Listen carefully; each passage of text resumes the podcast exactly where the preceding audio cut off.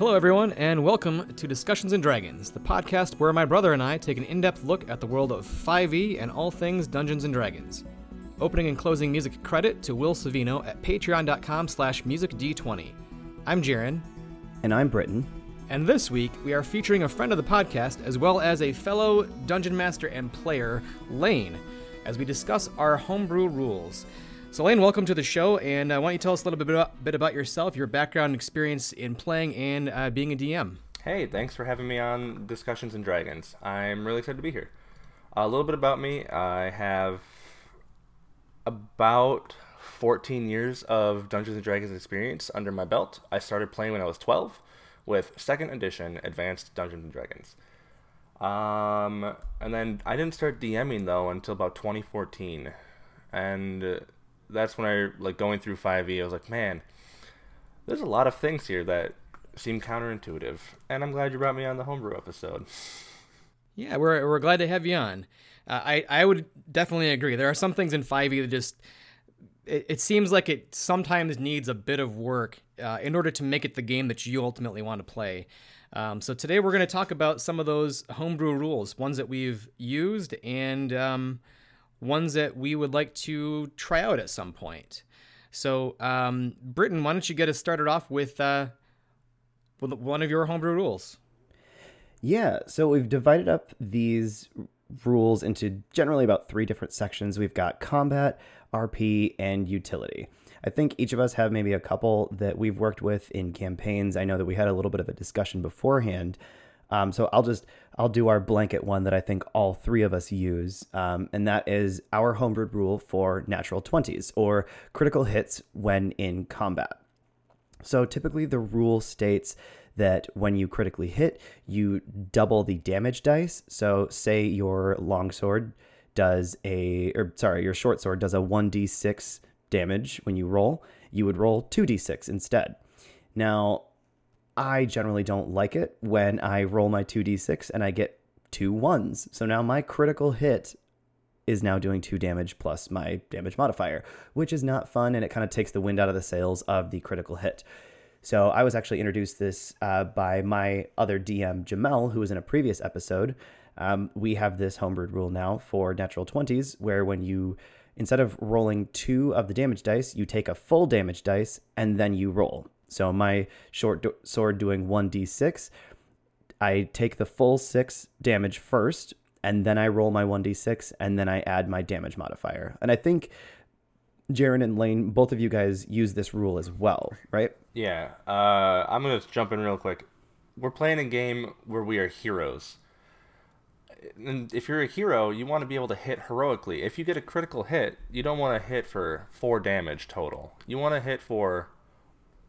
I don't know, the short sword example would be roll a six, roll a four, and then you get your bonuses on top of it. You're doing ten damage with a short sword at minimum.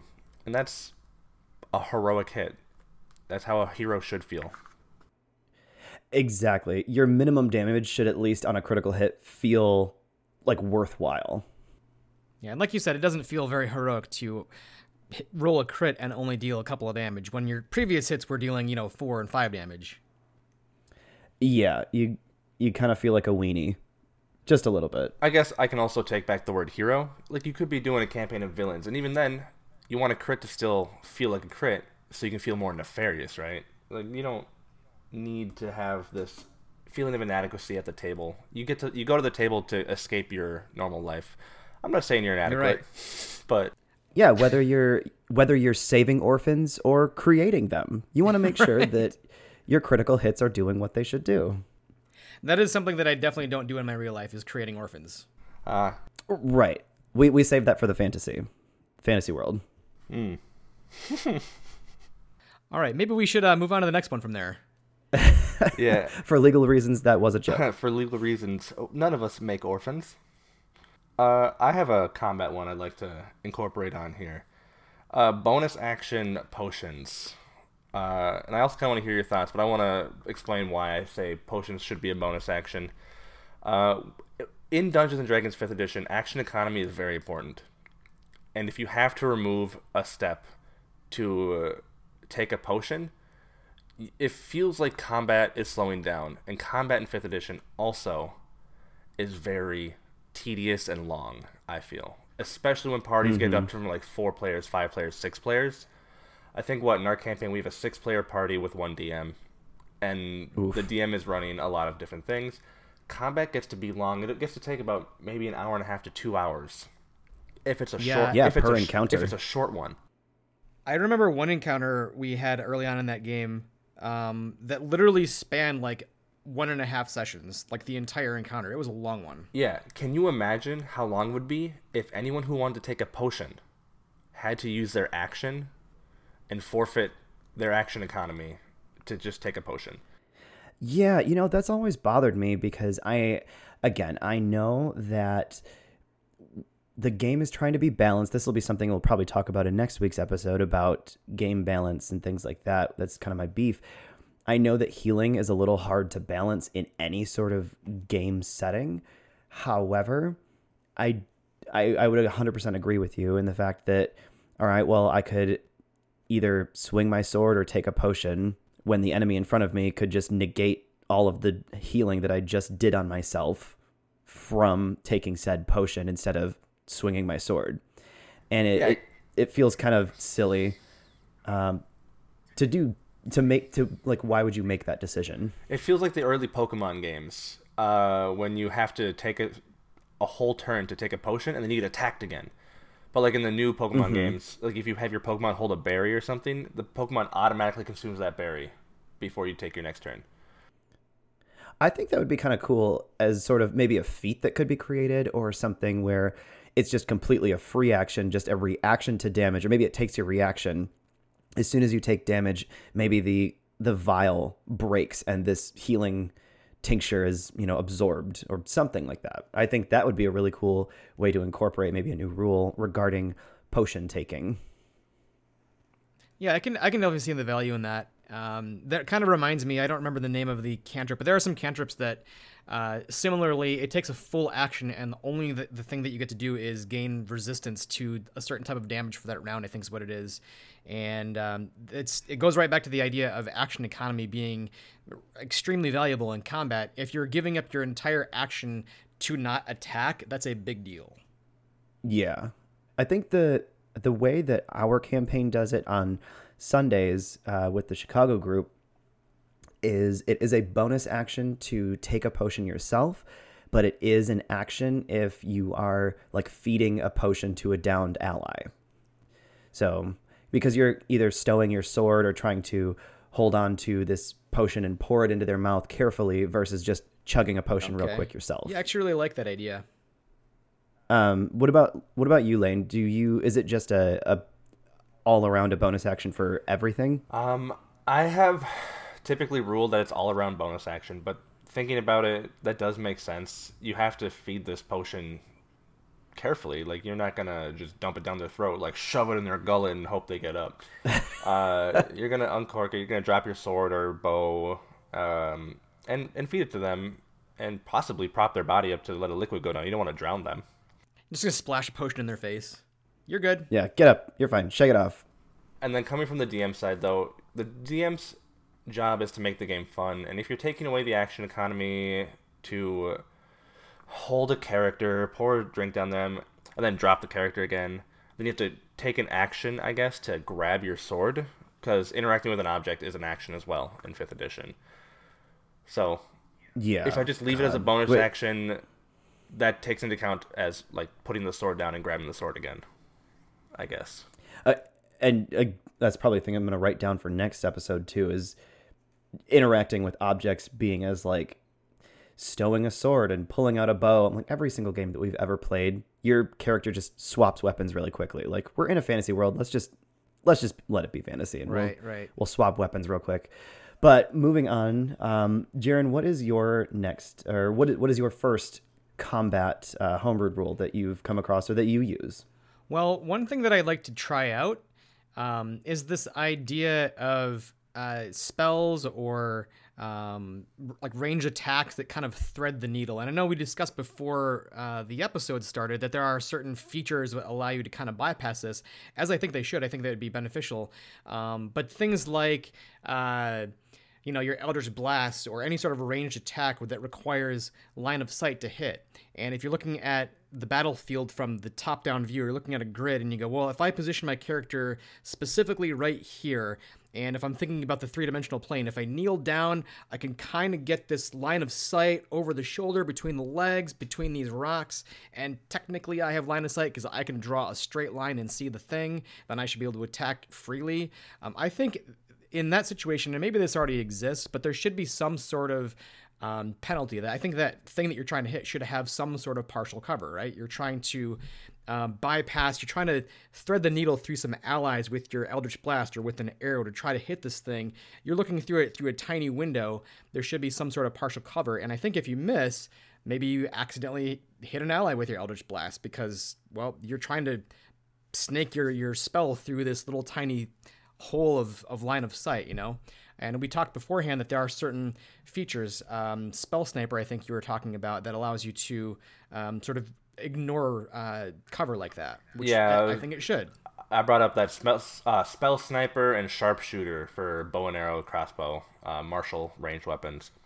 Lets you then avoid that three-quarters cover, and then unless you do those trick shots, it lets you feel like Legolas from Lord of the Rings.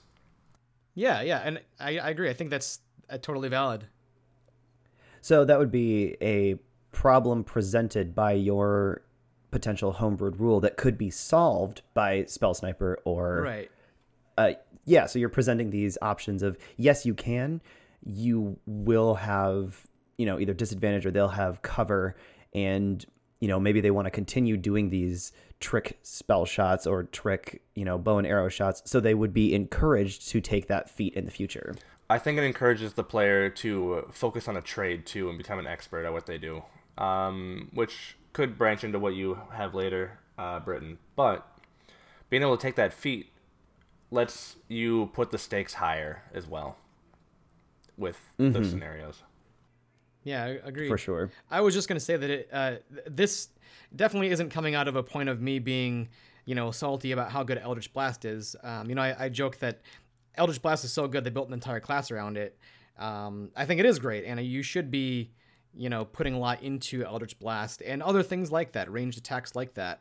Um, it just it really came up out of repeatedly coming across that scenario and me not having uh, a good answer to it, thinking, well, wait, can you thread the needle like that with literally no penalty? And I thought, well, maybe there should be something that Um, is a mechanic where, hey, if you miss, you might accidentally hit an ally in the shoulder with your Eldritch Blast. Yeah, for sure.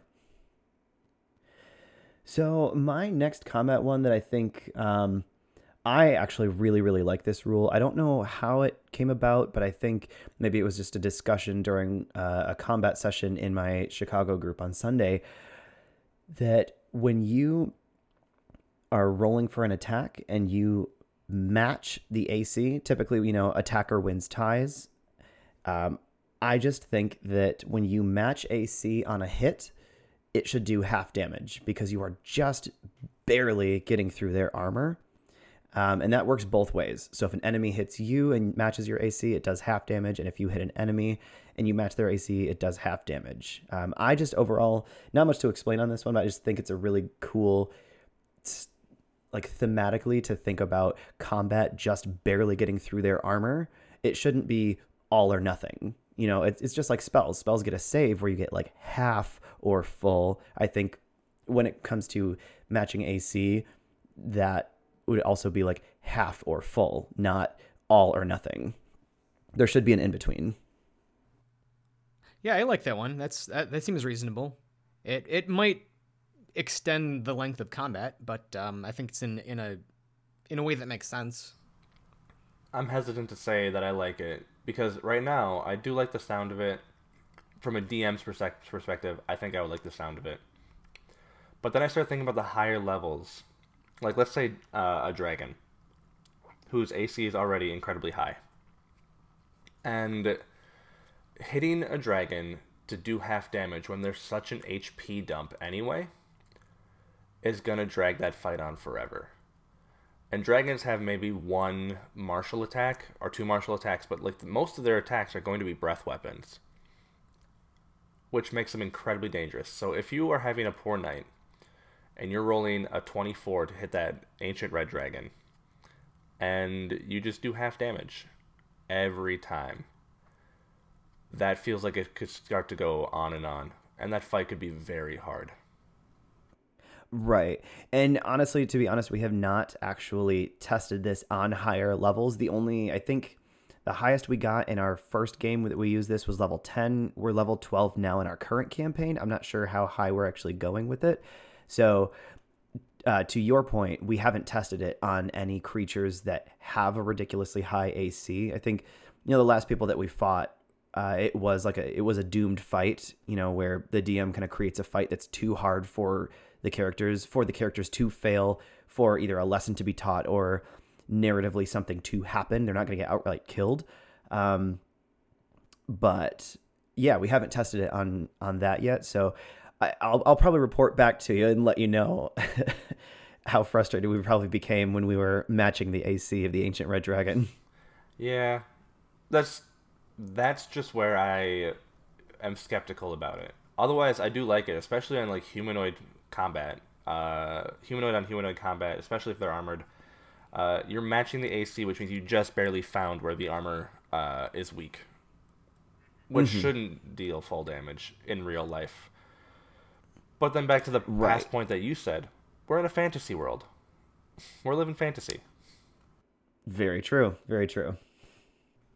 All right, next in combat, um, I just have one more in my list of combat uh, homebrew rules, and this is another one that I would uh, like to try out at some point. I found this one uh, in, a, in a search online, but I think it's really cool, and that is the idea of uh, rolling your death saves privately. You know, when when a player rolls a death save, only that player and the D M knows, and I think that is a, is a bit more realistic about it. It, it eliminates the metagaming of knowing that your downed ally just rolled a fail, and now you have to go over and, you know, put a little bit more priority in making sure that they don't die.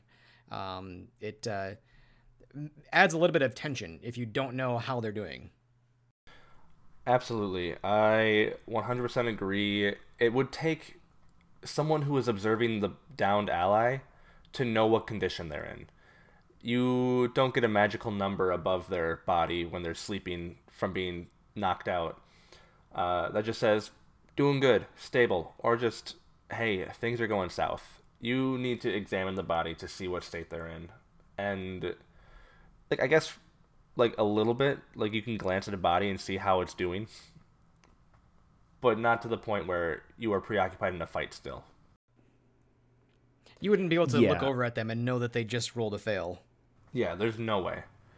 Yeah, I, I one hundred percent agree with this, because then it also kind of puts... It it makes a weird metagame moment where, you know, a player could be like, oh, don't worry, I still have two more death saves. Go ahead and attack a little bit more. Or like a, a pressure to be like, I only have one more. Somebody better come save me. And then, you know, maybe feelings are hurt because somebody didn't cast a healing, you know, spell versus taking an attack because they only had one more death save. And it, it should feel a little bit more miraculous when they pull through. And I mean, on the flip side, it may hurt a little bit more when you don't pull through because you didn't know. You had no idea that that even happened. Exactly. Uh, but a good way to roleplay this is if you roll a fail, the and then you just tell the D M, like, privately what how it's going. The D M can then say uh, something along the lines of, you look over and just glance to see the condition of your friend. You see your friend is currently convulsing on the ground with a fail. Mm-hmm. Which would be a real life thing that could happen if you are unconscious. Like, if you take a head trauma, a concussion, and you're unconscious, convulsions are very normal. Oh, yeah. Yeah.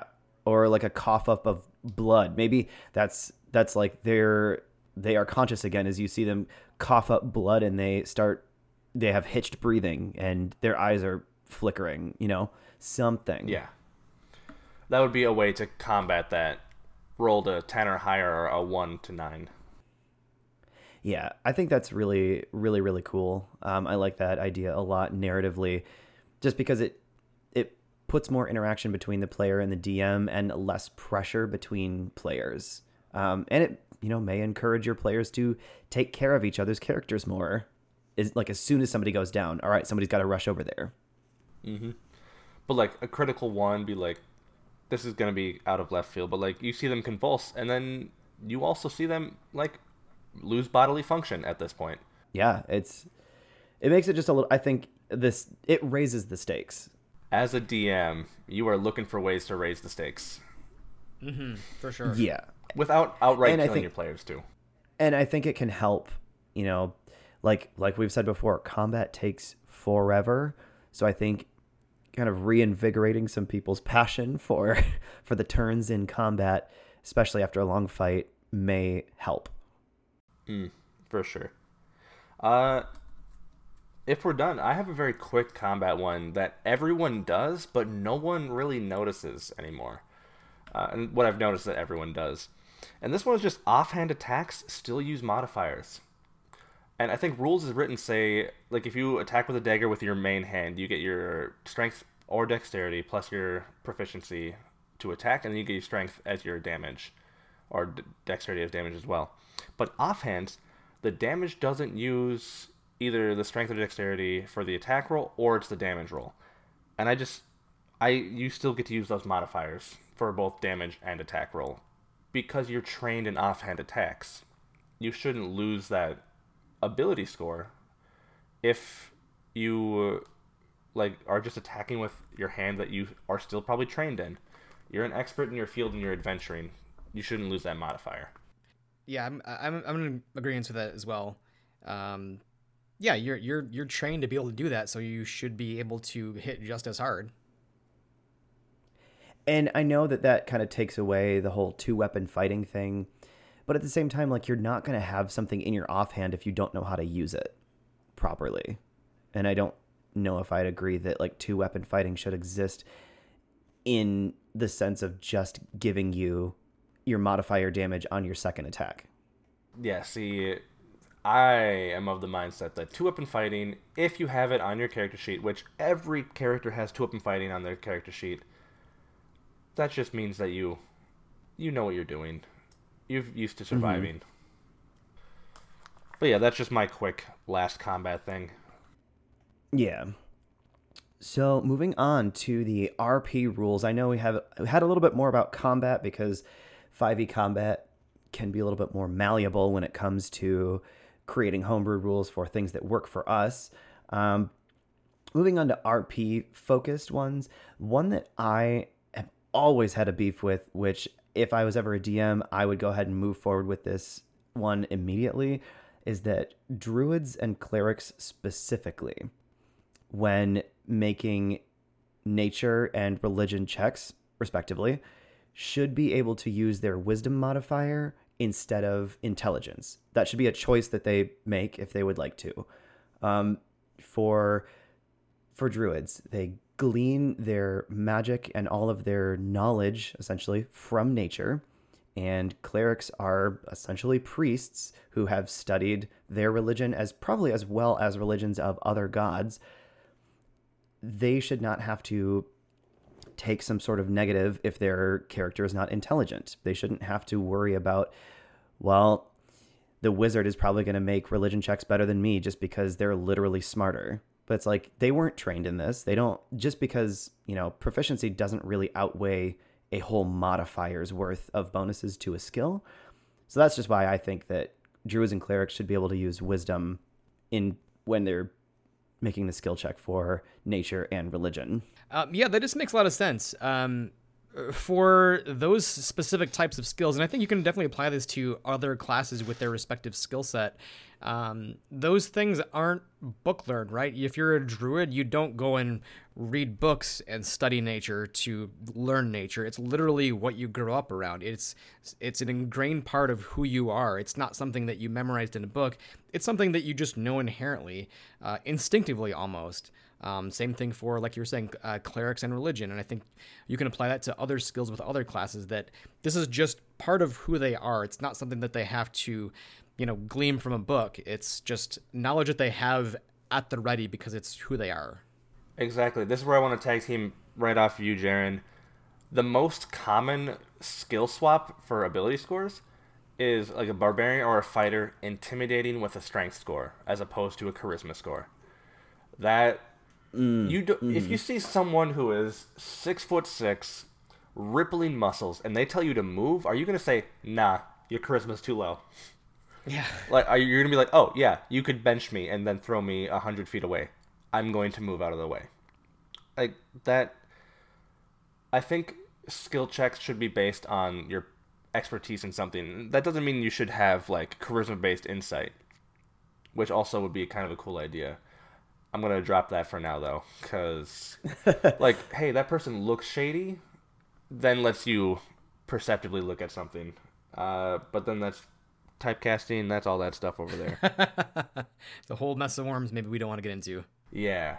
So maybe I'll drop that charisma-based insight idea. But no, I, I I fully agree, especially with, you know, the the strength-based intimidation check. Like, I would fully agree that someone who is huge and hulking is probably going to get me to move a little bit more than a bard. Like, it just, I mean, I'm going for extremes here. Goliath Barbarian, rippling muscles with a bloody axe standing in front of me saying, get out of my way, versus a gnome bard with a piccolo saying, hey, could you move, please? Right.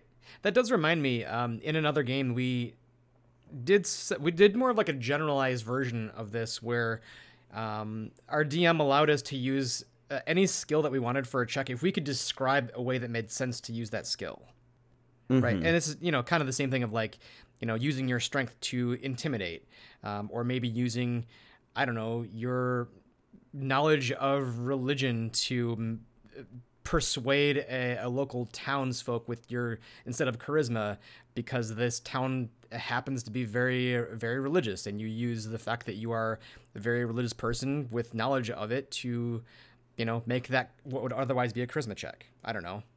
And another example too that I was actually just thinking of is a dex-based athletics check. If you are in a town or in a city with a lot of alleyways, it doesn't take a strength athletics check to dart through alleyways without tripping and falling. And it's not necessarily acrobatics. You are running, but you also have to be nimble on your feet enough to make sharp turns and then uh, dodge law if you're a rogue or something like that. Oh, yeah, absolutely.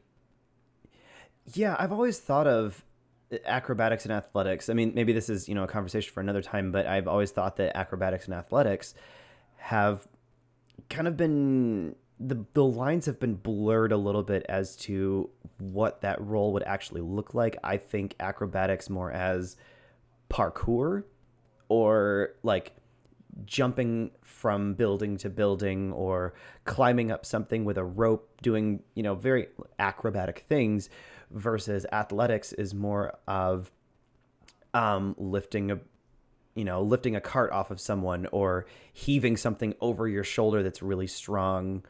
Um, yeah, so I, I would agree that some of those lines get blurred, and I think that being able to make athletics checks, because like you said, darting through alleyways is not really acrobatics because you're just running. All you're doing is running nimbly. Yeah. So if you ask your player to make a dex or make an athletics check, but use your dex instead of your strength, because I know that that's your skill set, but I want you to do athletics specifically. It lets you narrow down the goal that you, uh, or you help them understand why you're using that skill, if you can explain mm-hmm. it. Furthermore, athletics, if anything, should be constitution, because when you think about an athlete, you think about somebody who's who can endure, and their body can be put through stress. That's, again, conversation for another time, but potentially I think that athletics could be a con-based skill, since there is no con-based skill. Yeah, that that okay, that one. I was like, there should be at least one or two more con-based skills, just like there should be one or two more strength-based skills. There's a lot of dex mm-hmm. skills, a lot of wisdom, a lot of charisma, a lot of insight skill, or a lot of uh, intelligence skills, but there's not a lot of con and strength skills. Yeah, you're right. I'm just not realizing that. Maybe instead of like nature and religion, there should just be like a research skill, like just book smart skill. Like it, I don't know, like why is there two for something? Why is there two that is basically just two? It'd be like a math and social studies skill. Like why are there two skills involving like subjects that you would study in school? Why, why, why wouldn't you just do like a school check or a research check? Academics. Yeah, an academics check. If you were to make an academics check, I think you should use whatever mental uh, mental ability you want. So if you're a wizard and you wanted to do, make an academics check, you would use your research ability, like intelligence. Or if you're a druid and you want to make a nature check, you use your life uh, experience to do that as an academics check, and that'd be wisdom. And then a bard, street smarts, right? That's charisma. Street smarts is one hundred percent mm-hmm. charisma. Like, some would yeah, say it's wisdom, I... but, like, it's your personal, personable uh, experience that you have made. Yeah, I'm writing these down right now, literally for the next episode about beefs with five E. We're talking about skills. We're talking about why I'm skills. mad at skills. Yeah, yeah. we we did kind of go off on a tangent, didn't we? Just just a tad, but that's that's okay. It happens all the time. That's all right. Bringing it back around. What's the, what's the next one on the list for R P? Damn it, Jaren, with your R P. So the the next one that I've written down, I know I, I did just go, um, but the next one that I do have written down is. Uh, So we have what are, you know, free actions, quote unquote, in combat. We use those to speak. So I know I said this is the R P section, but this is more of the R P side of combat. You know, you are using your character knowledge and character choices to make a choice to say something in combat. Um, generally, these things are no longer than a sentence to say, watch out for that trap, or this guy's covered in poison, or... I see an amulet of Vecna around his neck. Like, th- things to tip off your party, or things that you might say to another character. Maybe a character's jumping in far too fast into combat, saying, like, hey, Bing Bong, come back here. You know, that's that could be a free action in combat, and then maybe you hold your action to cast slow, something. Um, I don't, again, it's... We're going back to action economy on this one, but I think that taking up a whole action to say something that you could say while swinging a sword is kind of silly. Sure, I, I agree, and I think there's some restrictions with that as well. You know, uh, you you can't sit there and plan out the next three turns for twenty minutes as your free action, but you might be able to say a sentence in that six seconds. Mm-hmm. Because we are thinking about six seconds, but also at the same time, they're like happening simultaneously, but the rules of five E combat are... kind of bonkers and weird if you think about casting spells and drinking potions and taking bonus actions and things like that. We're kind of stretching the limitations of six seconds here, but, you know, it is fantasy. Mm-hmm. I mean, on top of that, I the best way to describe combat in fifth edition is anime fights. Anime, yeah, anime fights it really is. Take so long, but are so short. And that's just what we're doing. We're all lined up face to face, and then... Once initiative starts, we kick off and we sprint, and then we just go right into the fight. Yeah. I, Have you huh? ever run into something like this, Lane, where your players need to talk in combat? I've always just let it happen. Uh, you've seen, like, I guess a good example of this is like Pirates of the Caribbean. Will, in like the first one, Curse of the Black Pearl, uh, Will and Jack Sparrow are fighting in the sword shop, and they are bantering as they are fighting. That it, mm, it's. Mm-hmm. It just makes sense that you should be able to talk, give information, or take information while you are currently defending and or attacking. Yes, I, I fully agree. And I think that's actually a really good um, example of combat and R P during combat. Yeah, definitely. And I didn't want to be the one to bring it, but also Critical Role. Uh, the character Beauregard is a type of monk on there that extracts aspects from a character or from a creature. And when they do that, they shout out what goes on with this character. And I didn't want to be the one to bring up another D and D podcast just to use that. But that's an... It's okay. We talk about it all the yeah. time. Okay, that's that's another example of in-game stuff that could happen where you can give a call out and aid your friends. I think actually in our uh, a couple sessions ago when we were fighting a stone giant. Uh, Lane, your character actually was uh, shooting off arrows as the rogue, and it wasn't doing that much. And my character knew the spell that was being cast, and my character had said something about, like, you have to use silvered weapons. And that was only because he knew, or not silvered, you have to use magical weapons. And that's just because he knew the spell that was being cast gave them resistance to non-magical damage. So I think that's a, another, like, free action point where you're kind of non-metagaming, but using your character to tip off the other players of like, hey, I know about this. And that's another yeah. example too. Like, I'm trying not to metagame. I've been around the block with fifth edition and then Dungeons and Dragons in general.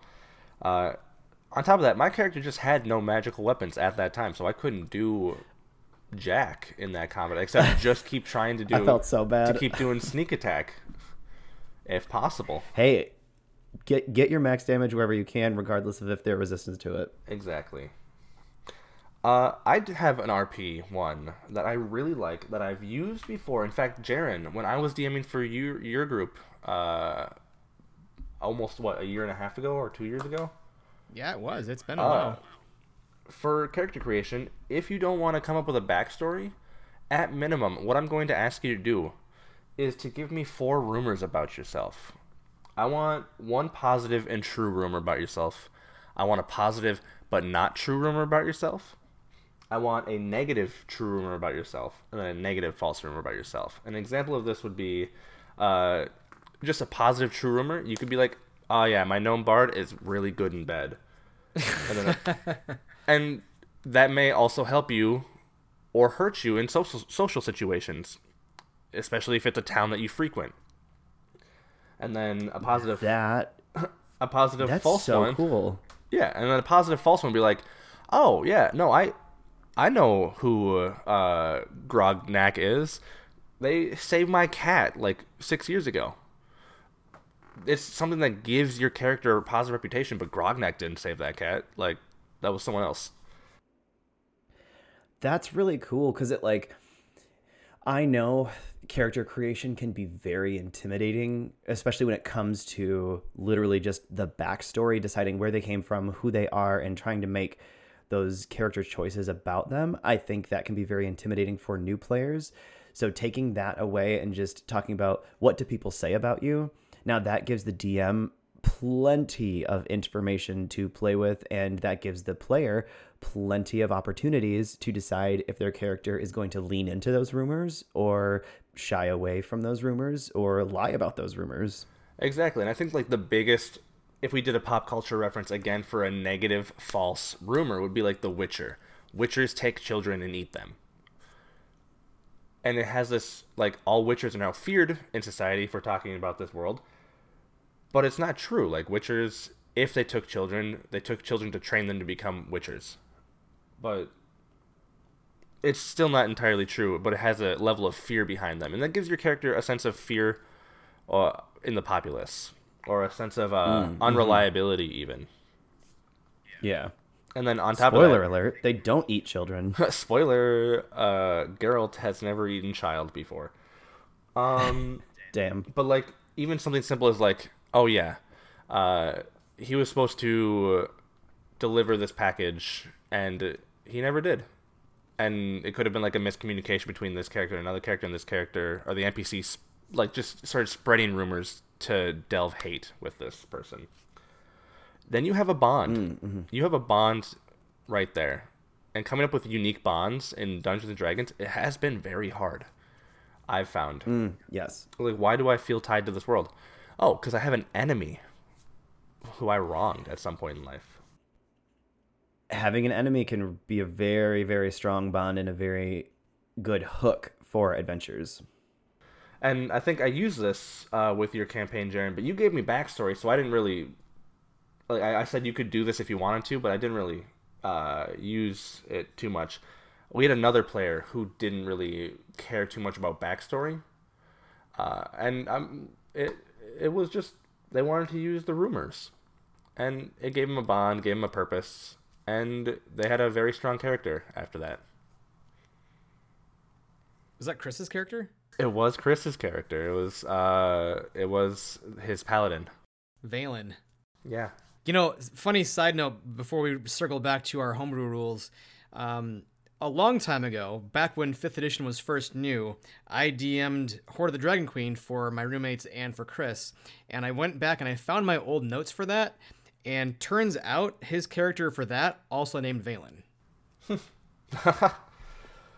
All right. I mean, his character before, or I guess it was Valen, Valen, and then you were Phelan? I forget yeah. what your name was. Yeah.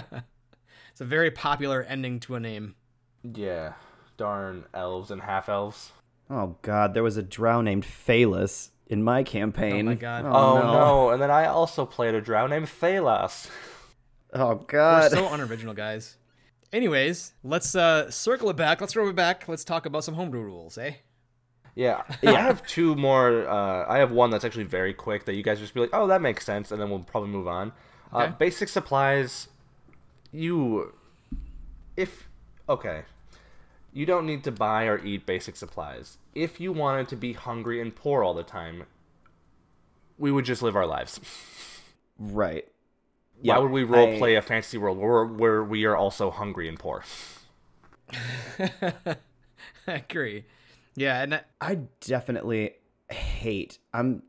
I know some D Ms are sticklers about it. I hate buying food rations. It's like it's just implied that we find them somewhere, or that like in the downtime I shouldn't have to be like, okay, I walk to the river, I cup my hands, I drink eight ounces of water. How much will that sustain me for the day? Like, yeah. Shut up. We all have water skins. We all have like, well, I think my friend, when he D M'd, he like, what, like literally the first in session zero, he's like, your characters stumble upon a chest with five rings in them. You slip them on your fingers.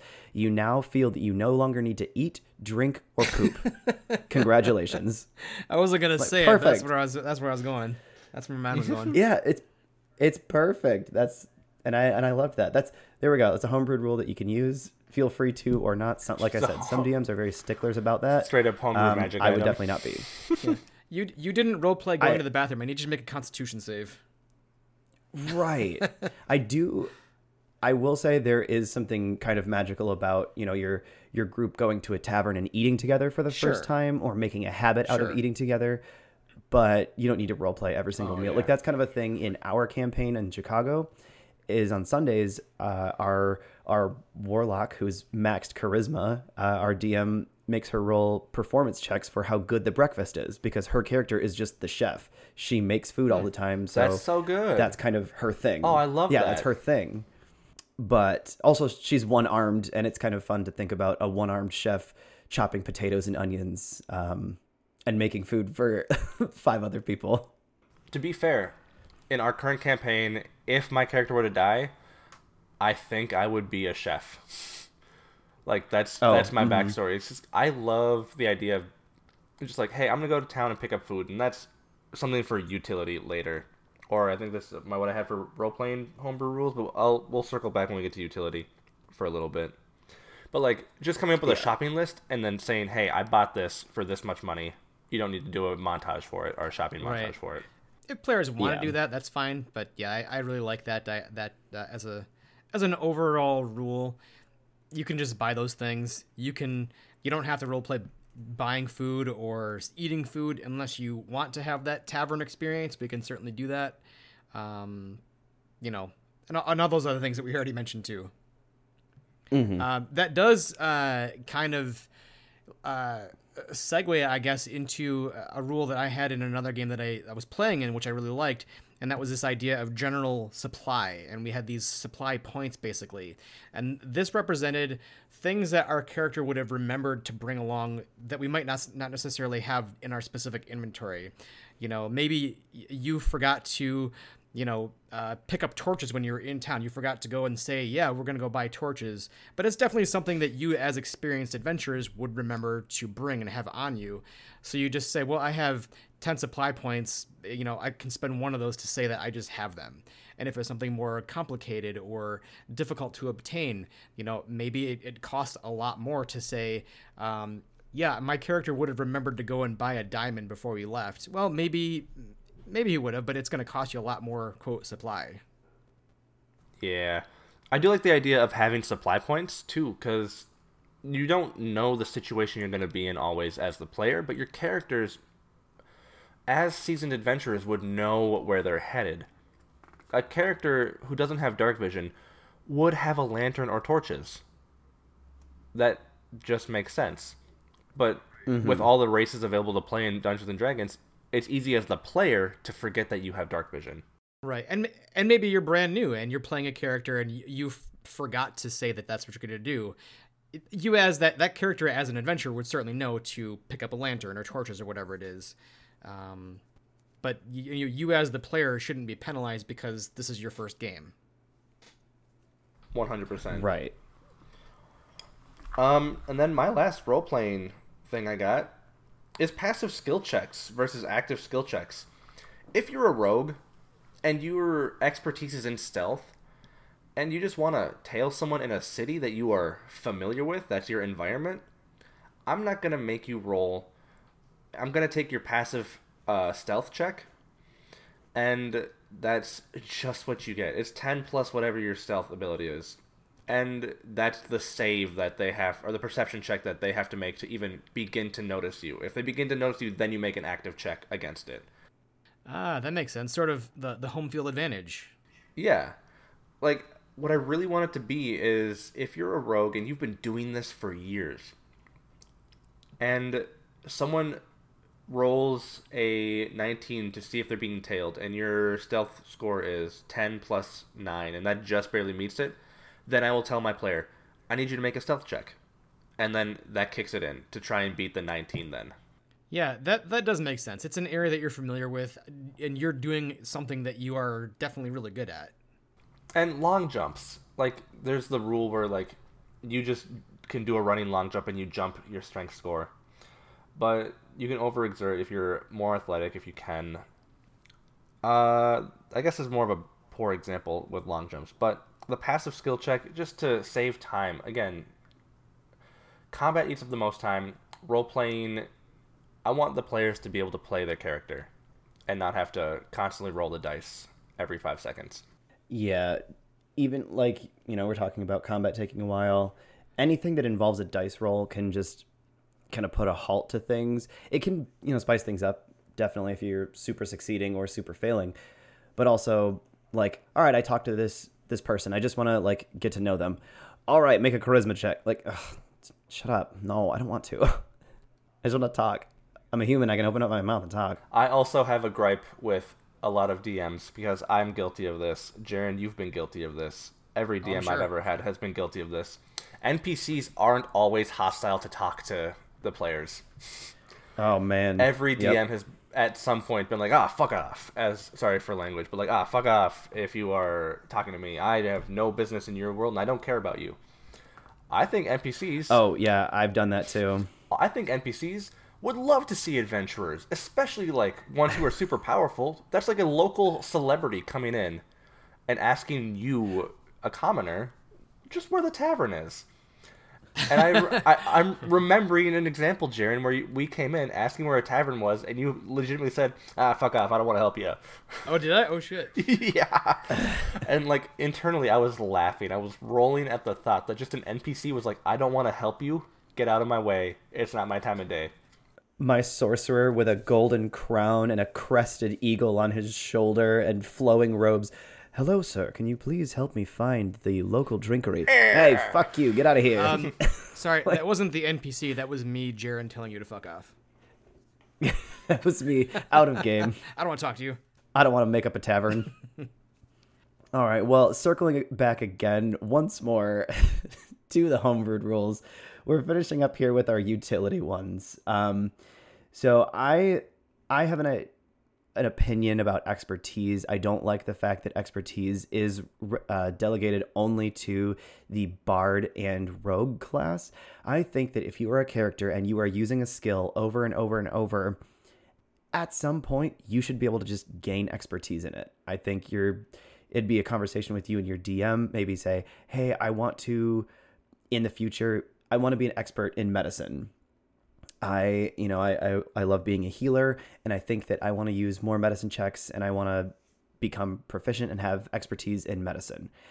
And I think that after many, probably what, maybe we'll just say like fifteen, after fifteen rolls that are above an eighteen, you, you just become an expert in medicine because you are now gaining those skills and you are using it over and over and over. So I think you should be able to be an expert in one thing. I agree. That makes a lot of sense. Uh, especially every class is an expert in some way. They are a specialist. Uh, rogues don't mm-hmm. just get expertise at being sneaky because that's just what they do. Our bards don't get experts in things just because they are well learned in the way of people. Barbarians should get athletic expertise if they really wanted to be athletically prowessed. Uh, rangers should be able to use nature uh, checks to their advantage, or, like, or even druids. Or per, like if you had expertise in perception as a ranger, like that's what you're supposed to, like rangers are supposed to be scouts. They're supposed to have like be perceptive. And I think that being able to have expertise in that would be, you'd feel so good. Like, all right, I will take first watch. Absolutely. I'm the expert in perception. I will keep you guys safe. Uh, sure. So I have one for a utility. Uh, this is an idea that I'd like to try out. I have not played with this one. Um, I think that this is specifically for potions, but I, I disliked the idea that potions have so much element of inconsistency and randomness.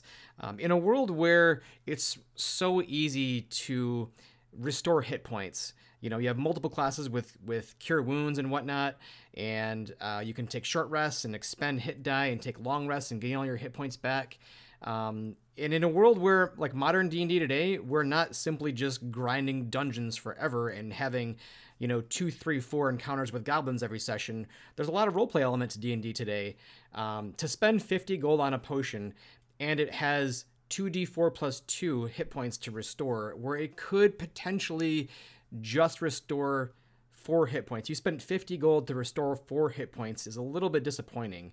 So one thing that I'd like to try out is maybe uh, potions always restore the maximum, but over time the potency goes down. You keep track. I don't know how it would be, but maybe uh, when you add something, when you add a potion to your inventory, you write down the in real world date. So you can go, oh, I got that back on uh, April tenth. Well, I remember what was going on in that campaign then. So that's like a month of, you know, in game time. So it's not as strong as it was before. I'm not really sure, but that's kind of where I'm starting from. What do you guys think? I mean, I think when we were talking about it beforehand, I someone had used the analogy of it being like a soda going flat. Yeah, carbonated uh, potion, and after like its shelf life, it's just flat. Yeah, I mean, potions should have. It's like it. It is literally like buying anything that is mass produced. I know that, you know, in the world of five e, there are people who are specialists who enchant these potions and whatnot, but you know. Again, it's a fantasy world. I think that the rules of capitalism apply here. Um, you are buying a product. You expect that product to be the product that it is. But over time, that product will not be the product that you bought. Like any food, any consumable, that product can go bad. But at its peak, at sell-by date, that's going to be when it's its best. Mm-hmm. Like, it just feels so bad. Like, when you spend fifty gold on a potion and you only get, you know, four hit points back, it feels so bad. Just like it feels really bad to roll the minimum on a critical hit. Um, it just, mm-hmm. it sucks when you need that restorative uh, nature of, of, of potions. And it, you know, you, just because of a bad dice roll, it just isn't that great. Now, yeah. Here's the flip side of that. Let me play devil's advocate. Uh, casting the spell Cure Wounds. You could still roll a one on that Cure Wounds and only do this one plus a spellcasting modifier. You have now used a spell slot, which is also a valuable resource, and it has done minimum healing. And I guess on the flip side, because these potions are enchanted and use magic, the magic is also just as unreliable as the potions are. That's that's fair. I would say then to maybe, like, it should... Maybe instead of you're buying a potion, you are buying the enchantment, and like it is being ch- enchanted right in front of you. So the D M is rolling the dice right in front of you, and you are paying for the amount of healing or something where it's like, all right, I have a potion that will heal me thirteen hit points. I know that for a fact. Let me put this in my yeah. bag. Or I have a potion that's going to heal me one hundred. Put that in the barbarian's bag. Maybe, maybe like, the maybe I, the rule then, the, the, the written homebrew rule should be that you roll the...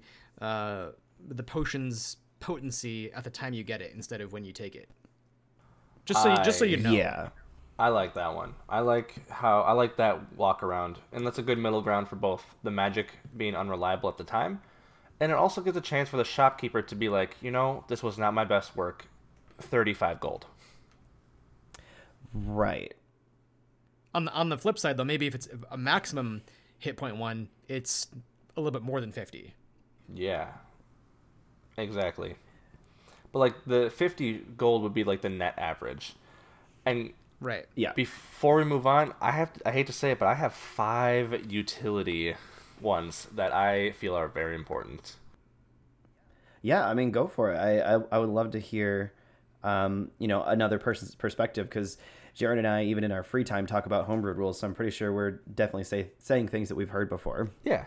Uh, I'm just going to start with number one, the big one, player deaths. Resurrection has its toll. Uh, you get your first death and you get your first resurrection for free. After that, there's a D C that the character, no, the resurrector has to roll to beat every time. And each time you die, that D C increases, because dying takes its toll on the body every time. Yeah, I like that. And so in, in that sort of world, I would imagine that you are less careful about killing players, right? If if there is going to be that um, a little bit easier time resurrecting players with with a cost, clearly. Um, but I imagine if this mechanic exists, it's a kind of world where resurrection is not incredibly difficult to come by. Um, in that case, uh, I imagine combat's a little bit more grueling and sometimes deadly. Oh, absolutely. And I'm a D M that favors deadly encounters over uh, easy ones. Uh, Jaren, you might have experienced this. And that's just because I love when a fight can go south, but I also love when a hard fight can be won. Oh, for sure. It's that much more rewarding. Uh, what are your thoughts on resurrection, Britton? I, I mean, I would agree. I, I, you're right that dying takes its toll, and I think it should get harder every time somebody dies.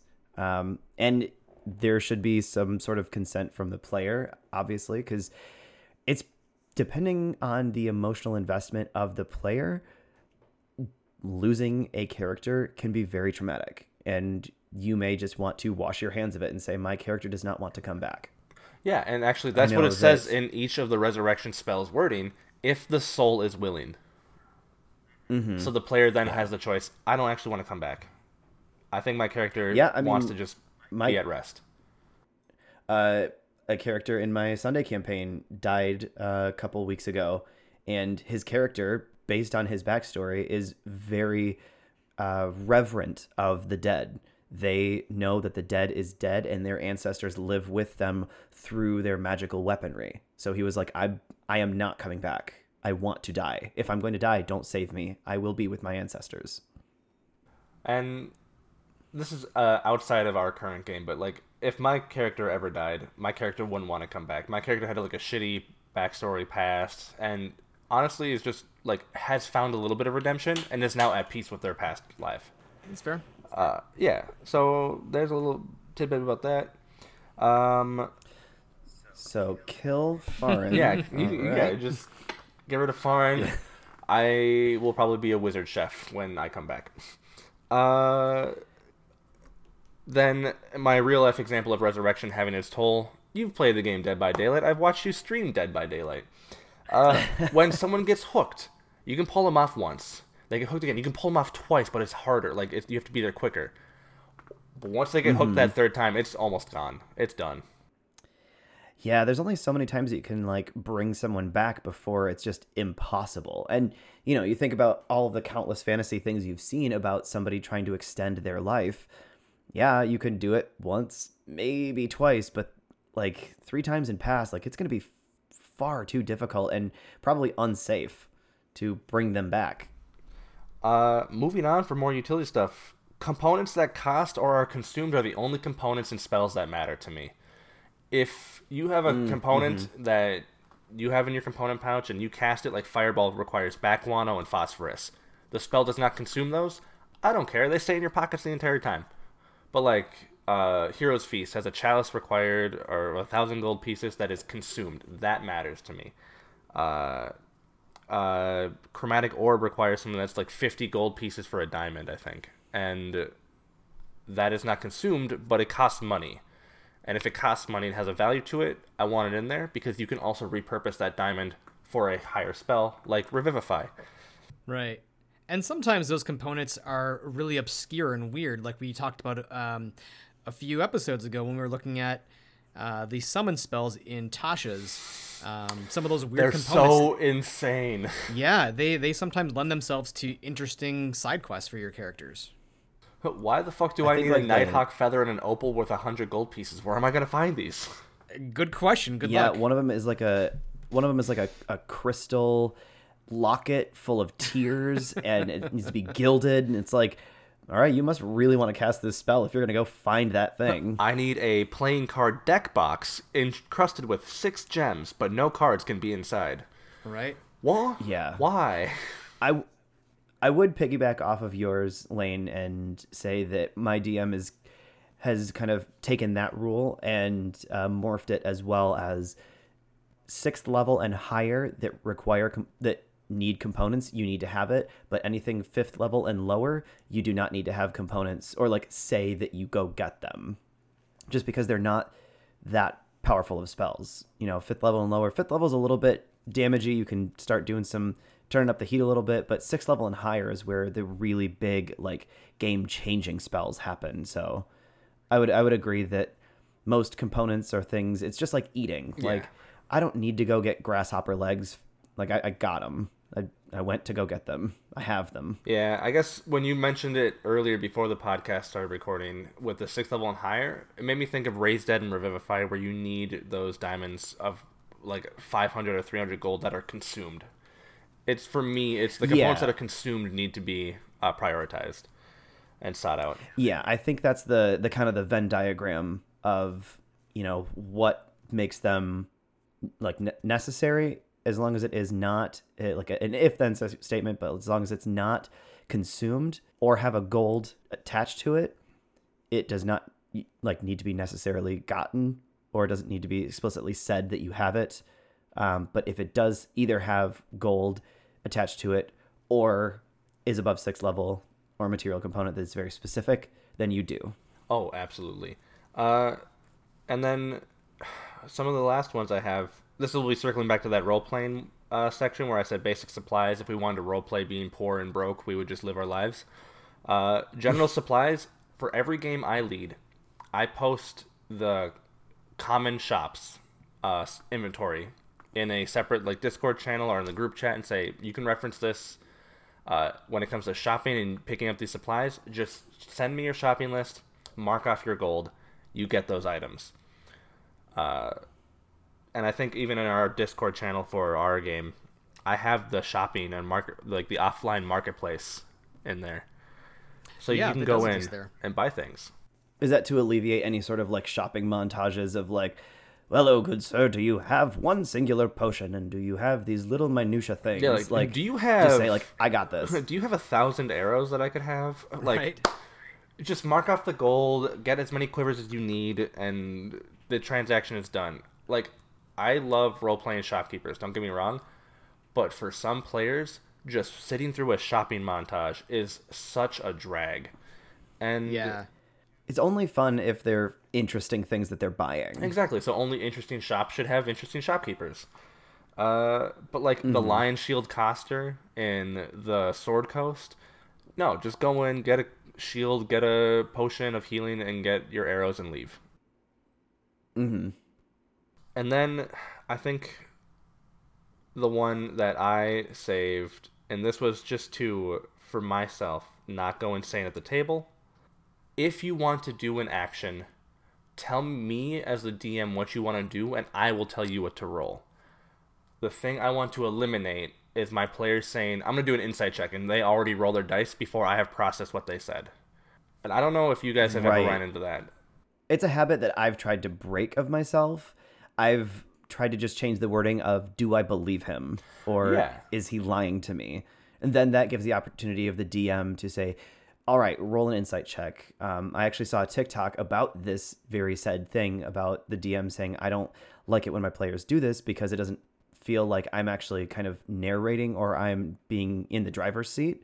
It feels like my players are just running away with the story and doing whatever they want versus I'm presenting options for you. It is the true definition of putting the cart before the horse.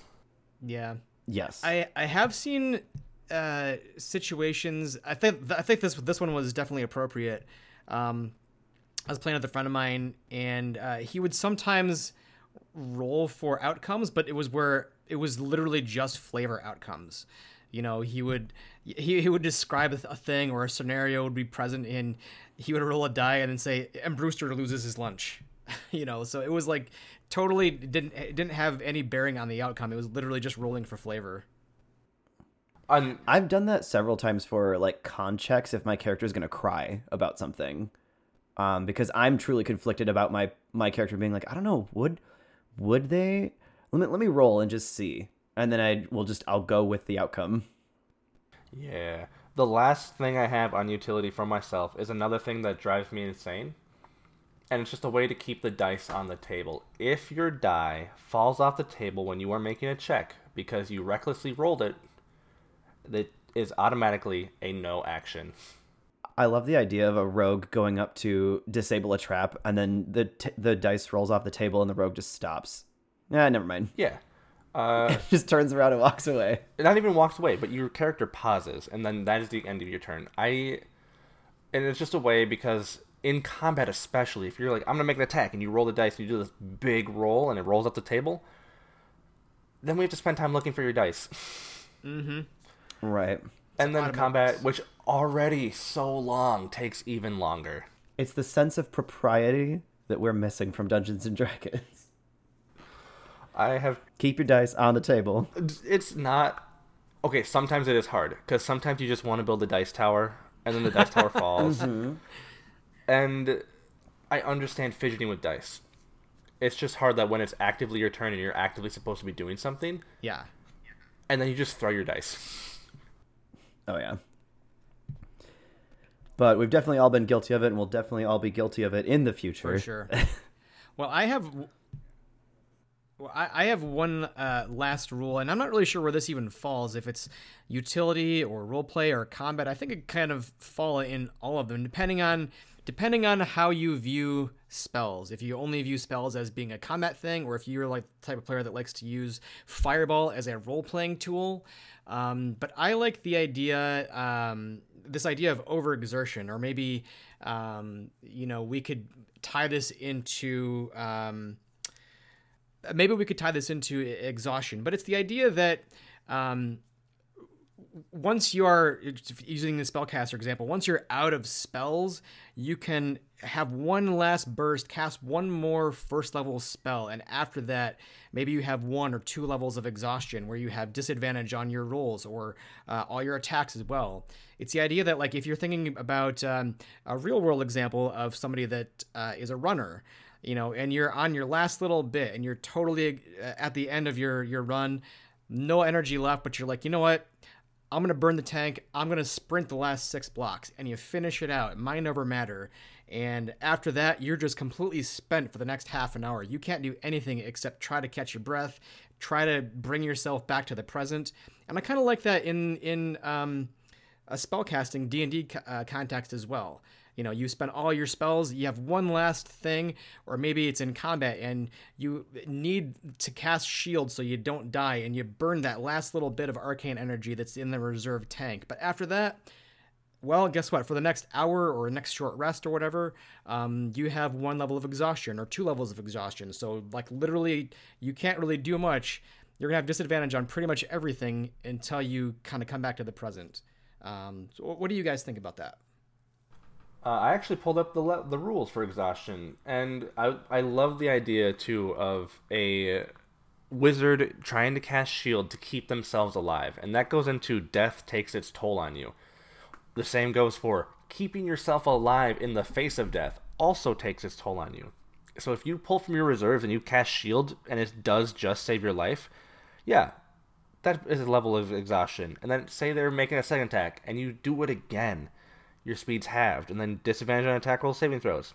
I would just say the exhaustion lasts until you finish a rest, not until uh, like an hour, because you really are overexerting yeah, I... yourself for something that is greatly powerful. Mm-hmm. Those first level spell slots, especially in any combat, are super useful in the action economy. And if you've run out of spell slots and you're willing to trade literally part of your physical life, that that's worth a, a level one spell slot.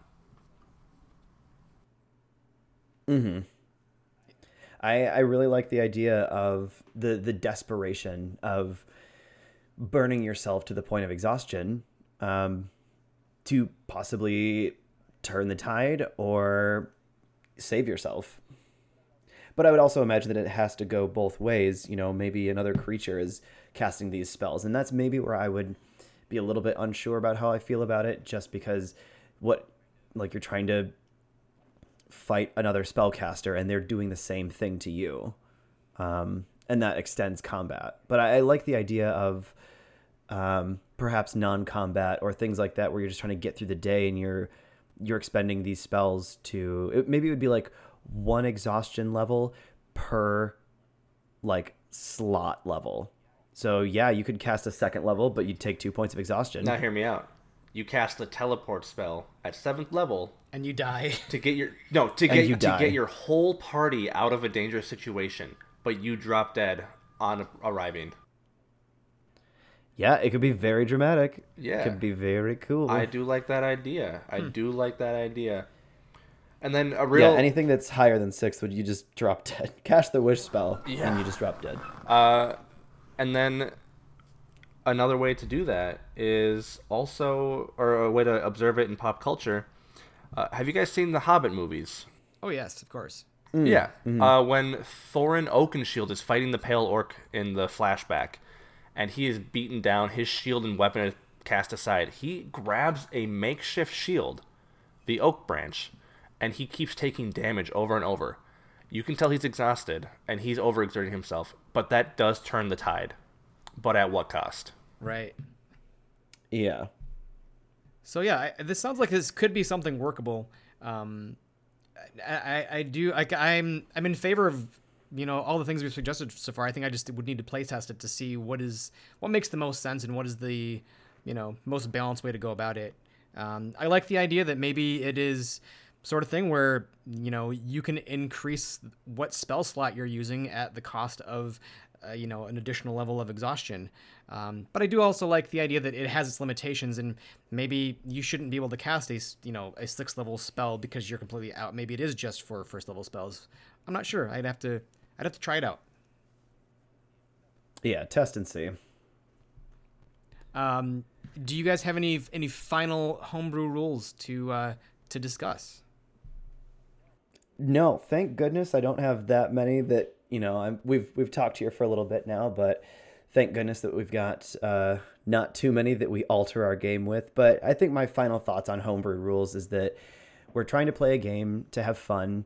Uh, you know, in a couple weeks, we're going to be talking about the the beefs that we have with five E. And I think that, um, you know, taking knowing the rules of five E and bending them a little bit to make them more curated to our style of fun and our type of game that we want to play. I think that is just acceptable. If you play with homebrewed rules, great. If you don't, great. At the end of the day, we're here to have fun. I agree. I agree. Oh, for sure. Absolutely. Homebrew rules are meant to create the game that we want to play so that we can all have a good time at the table. So I Absolutely. guess with that, that about does it for our show. Thank you guys for stopping by. And if you like this episode, please check out our future episodes, which we release every Wednesday at twelve p.m. Central. Next week, we're actually taking next week off. We'll be returning in two weeks, but we will be discussing some of our beefs with five E as a gaming system. This has been Discussions and Dragons. I'm Jaren. And I'm Britton. And thank you, Lane, for stopping by and being a guest on our podcast as well. Thank you for having me. I actually really appreciate it. Uh, well, it was a lot of fun talking shop. Excellent. Well, we will see you guys next time.